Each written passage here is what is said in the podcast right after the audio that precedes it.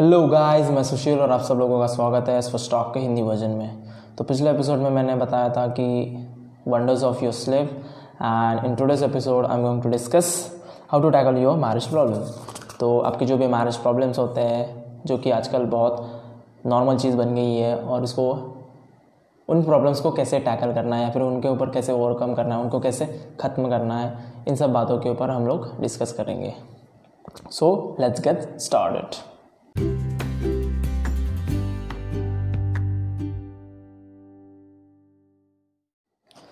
तो जैसा कि हम लोग डिस्कस करते आ रहे हैं हमारे सबकॉन्शियस माइंड के बारे में the power of your subconscious mind by Joseph Murphy okay तो ऑब्वियसली हमें उसी का यूज़ करना है। हमारे जो भी मैरिज प्रॉब्लम्स होंगे, उस, उसको टैकल करने में या फिर उसको ख़त्म करने में हमें हमारे सबकॉन्शियस माइंड यानी कि आप, आपका माइंड भी कह सकते हो, उसी का ही यूज़ करना है।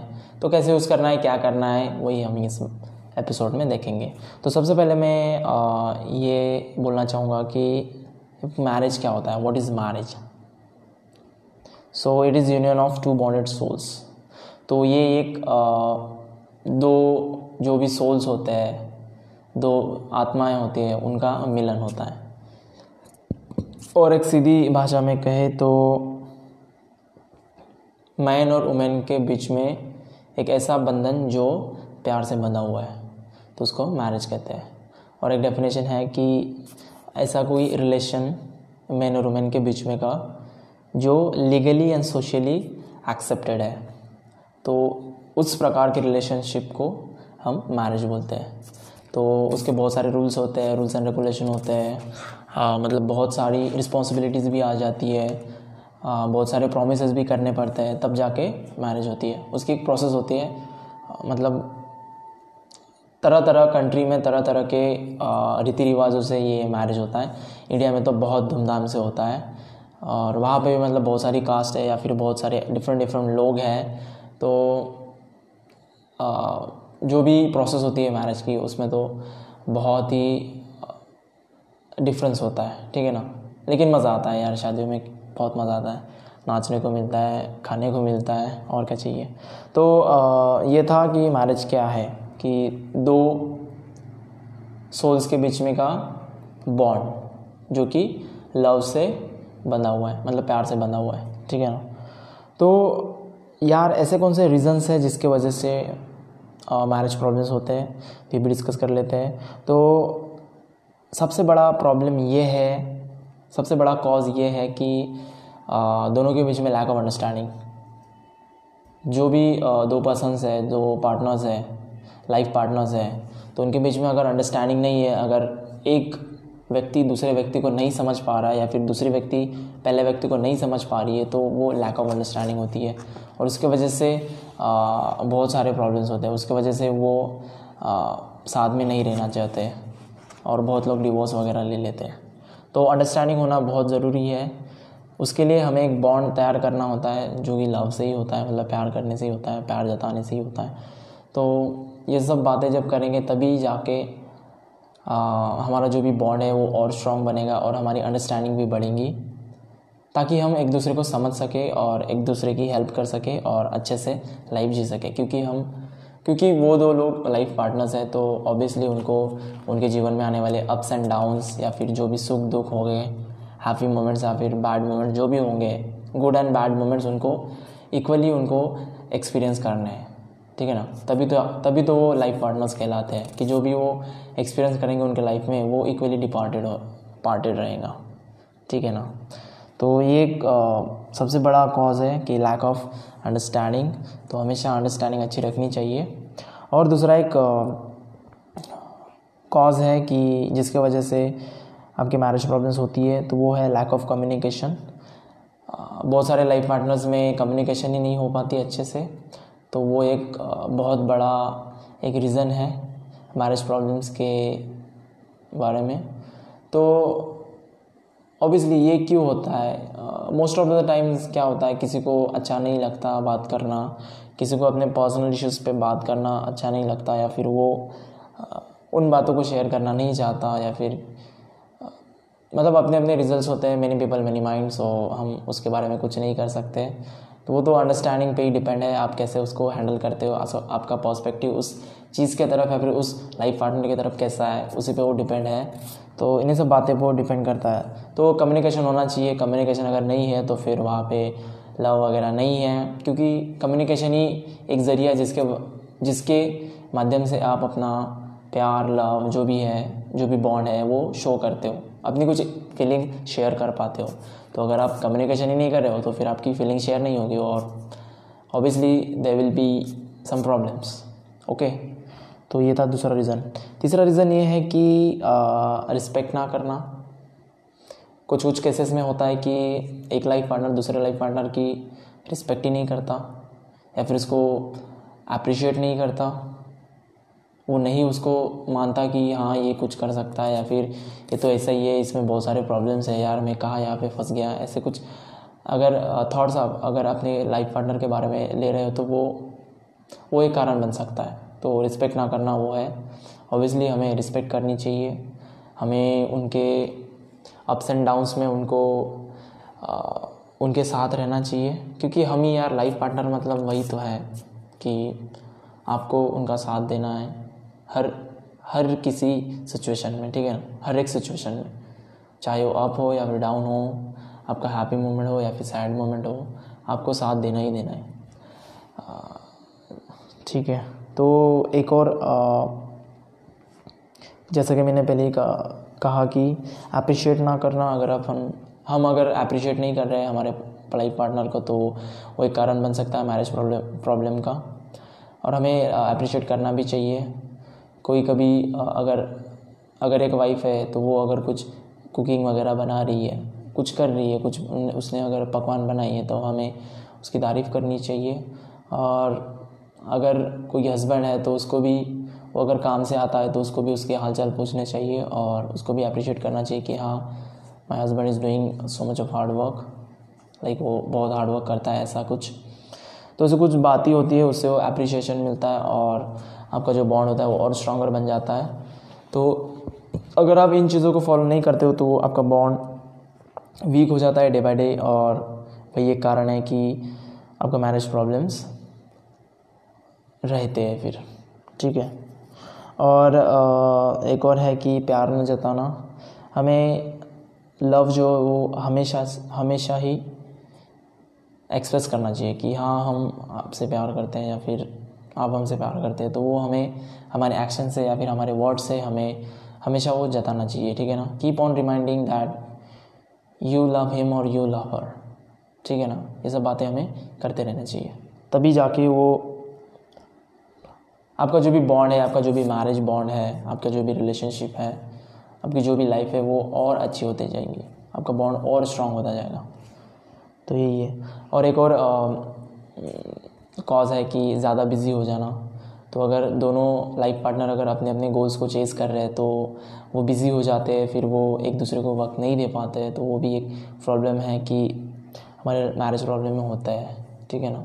ऑफकोर्स हमें हमारे ड्रीम्स चेज़ करने चाहिए। ऐसा नहीं है कि मैरिज होने के बाद में सब कुछ भूलना है। ऐसा नहीं है। इंडिविजुअल लाइफ होती है अपनी अपनी अपने अपने गोल्स होते हैं अपने अपने डिज़ायर्स होते हैं तो उन्हें ऑब्वियसली पूरा करना चाहिए। तभी जाके वो सेंस ऑफ़ सेटिस्फैक्शन आता है, तभी जाके वो सेंस ऑफ़ ग्रैटिट्यूड आता है हमारे अंदर। अगर हम कुछ भी नहीं कर रहे तो फिर हमारे अंदर कुछ भी नहीं रहेगा। ना ग्रैटिट्यूड ना सेटिस्फैक्शन ना कुछ ना कुछ। तो ऑब्वियसली वो चीज़ें हमारे अंदर होनी चाहिए और उसके लिए हमें, हमारे डिज़ायर या फिर जो भी हमारे गोल्स है, वो हमें फॉलो करने चाहिए चेज़ करने चाहिए और उनके लिए हमें हार्डवर्क करना चाहिए। तो ये हार्डवर्क करते समय हम अगर हमारे लाइफ पार्टनर को टाइम नहीं दे पा रहे हैं तो वो भी एक कारण हो सकता है कि मैरिज प्रॉब्लम मैरिज प्रॉब्लम के लिए वो भी एक कारण हो सकता है। क्योंकि अगर आप टाइम नहीं दे रहे हो तो फिर मतलब वहाँ पे कम्युनिकेशन नहीं है। कम्युनिकेशन नहीं है मतलब वहाँ पे लव नहीं है, आप कुछ भी एक्सप्रेस नहीं कर रहे हो तो वो एक कारण बन सकता है। तो ये सब कुछ बातें थी जिसकी वजह से आपके मैरिज प्रॉब्लम्स होते हैं। तो अभी मैं डिस्कस करने वाला हूँ कि इस, इन सब बातों को कैसे टैकल करना है, इसके ऊपर कैसे ओवरकम करना है। ठीक है ना? तो जो भी मैंने अब तक प्रॉब्लम्स बताए कॉजेज़ बताए तो उसका ठीक अगर उल्टा करें तो ऑब्वियसली हम मैरिज प्रॉब्लम्स नहीं हो पाएँगे हमारे मतलब नहीं रहेंगे हमारे ठीक है ना? और uh, फिर भी मैं कुछ और uh, देना चाहूँगा कि um, हाँ यहाँ पे एक पॉइंट लिखा हुआ है ऑथर uh, ने कि डाइवोर्स लेने का सबसे बेहतरीन टाइम है मैरिज की बिफोर मैरिज के पहले ही अगर डाइवोर्स अगर लेना है तो मैरिज के पहले ही ले लो। मैरिज करने के बाद डाइवोर्स डाइवोर्स लेने की कोई ज़रूरत नहीं है। अगर आप मैरिज कर लिए हो तो फिर उसको इम्प्लीमेंट करो। जो भी आपका रिलेशनशिप है, जो भी आपकी लाइफ है, उसको इम्प्लीमेंट करो। ठीक है ना? तो चेंजेस तो लाने पड़ेंगे ऑफकोर्स ही को और शी को मतलब उसको या फिर आपके वाइफ को या फिर हस्बैंड को चेंजेस तो लाने पड़ेंगे। तभी जाके आपकी मैरिज लाइफ बहुत एक successful and happy marriage life हो सकती है। ठीक है ना? तो uh, हाँ ठीक है। तो by using your subconscious mind हमें क्या करना चाहिए कि हमें एक साथ में प्रे करनी चाहिए प्रेयर करनी चाहिए भगवान से या फिर अपने सबकॉन्शियस माइंड से। जो भी है एक ही चीज़ है जो भी यूनिवर्स गॉड है वही एक ही है। तो अगर आप साथ में प्रेयर करते हो तो आप साथ में रहोगे। वो आपका सबकॉन्शियस माइंड का रूल कहता है। By according to the author Joseph Murphy ठीक है ना? तो हमेशा प्रेयर करना चाहिए और प्रेयर में कौन सी बातें होनी चाहिए? तो इसके बारे में मैं बताता हूँ थोड़ा बहुत। तो प्रेयर में वो बातें होनी चाहिए कि जो बातें हम हमारे लाइफ पार्टनर में चाहते हैं। अगर हम हमारा लाइफ पार्टनर ऐसा ऑनेस्ट सिंसियर हार्ड वर्क और ऐसा कुछ चाहते हैं कॉन्फिडेंट तो ये सब क्वालिटीज़ हमें उस प्रेयर में डालनी है कि हाँ मुझे मेरा लाइफ पार्टनर में ऐसे ऐसी चीज़ें चाहिए वो ऐसा होना चाहिए, वैसा होना चाहिए, वो वैसी होनी चाहिए या फिर ऐसा होना चाहिए तो ये बातें हमें उसने डालनी चाहिए। तो प्रेयर के अंदर आप विजुअलाइजेशन भी डाल सकते हो। तो विजुअलाइजेशन करिए कि आपका जो लाइफ पार्टनर है वो कॉन्फिडेंट है हार्ड वर्कर है सिंसियर है ऑनेस्ट है गुड लुकिंग है, जो भी है। तो इन सब बातों को आपको विजुअलाइजेशन करना है और वही आप अगर ये प्रेइंग और विजुअलाइजेशन ओवर द पीरियड करते हो रिपीटेडली तो ज़रूरी आपका सबकॉन्शियस माइंड इन सब बातों को आंसर करेगा, उसके ऊपर रिएक्ट करेगा और जैसे ही वो विजुलाइजेशन आपके सबकॉन्शियस माइंड के अंदर चली जाएगी तो उसके ऊपर एग्जीक्यूशन करेगा, ठीक है ना? तो आप उन चीज़ेस को या फिर उन चेंजेस को अपने लाइफ पार्टनर के अंदर देख पाओगे। तो ये सब बातें अपने को एक दूसरे के ऊपर करनी है, ठीक है ना? नॉट ओनली फॉर वुमन और नॉट ओनली फॉर वुमेन दोनों को करनी है। मैन को अपना जो भी लाइफ पार्टनर है वुमन उसके बारे में वो सब क्वालिटीज़ सोचनी है विजुलाइजेशन करनी है या फिर प्रे करनी है और उस वुमन को भी अपने हस्बैंड के बारे में जो भी आ, मतलब उसको चाहिए है उसके हस्बैंड में जो भी क्वालिटी चाहिए उसके बारे में उसको प्रेयर करनी चाहिए और विजुलाइजेशन करनी चाहिए। तभी जाके ये सब बातें हो पाएगी क्योंकि आपका सबकॉन्शियस माइंड कुछ भी कर सकता है। आप रिपीटेडली कोई भी चीज़ अपने सब अपने माइंड के अंदर डालते हो तो वो बात मोस्ट लाइकली वो रियलिटी में आ जाएगी। ठीक है ना? और हाँ हमारा एटीट्यूड भी हमें चेंज करना चाहिए, वहाँ पे ईगो नहीं होना चाहिए, और कभी किसी को हर्ट करने की फीलिंग नहीं होनी चाहिए।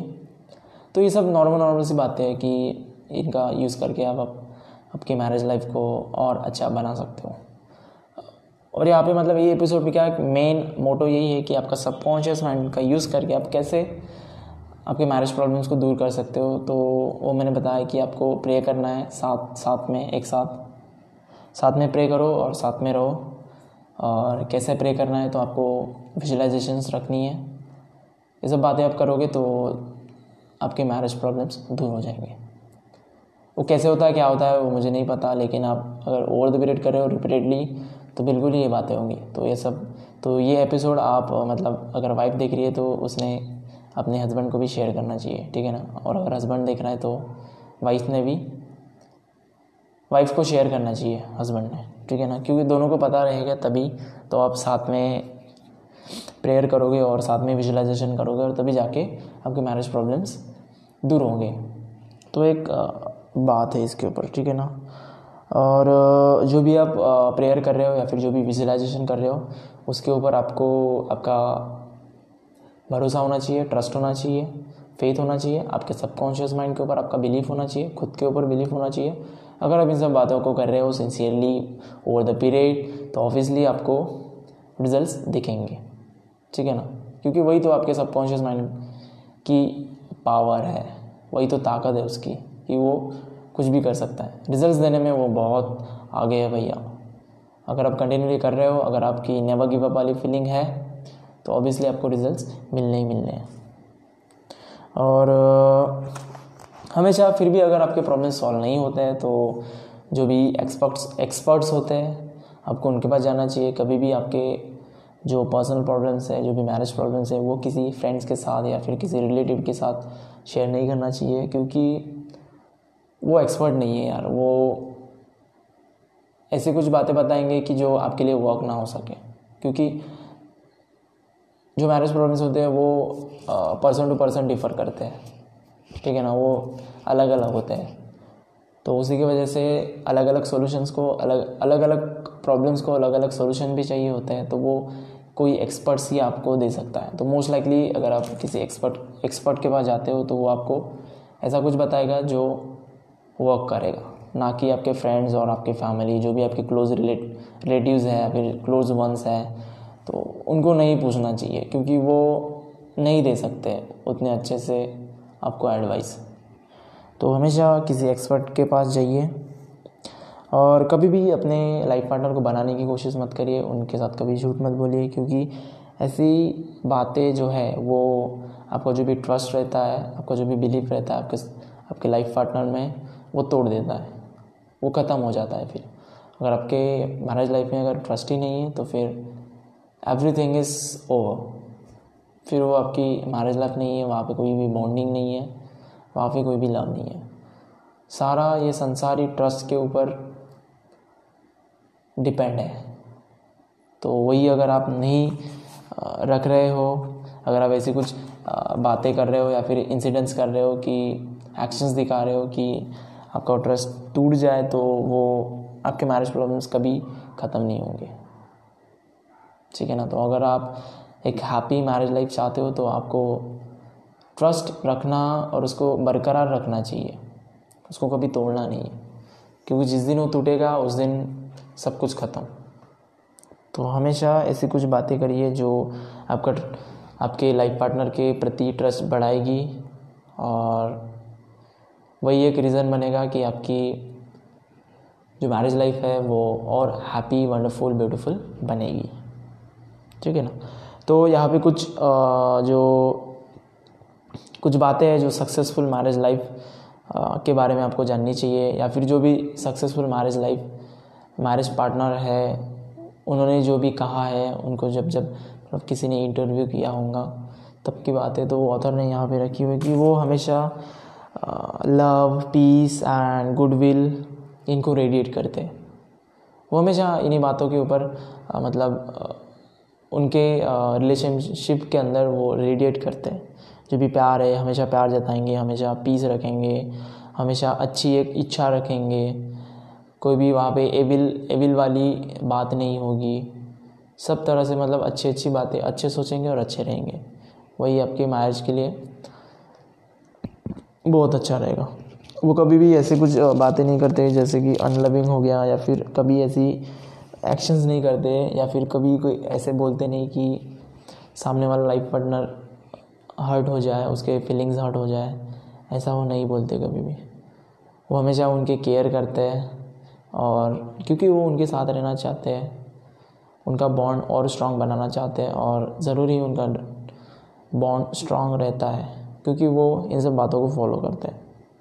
कि कभी भी ऐसा कुछ कहना नहीं है कि जिससे हमारा पार्टनर हर्ट हो जाए, कभी भी नहीं।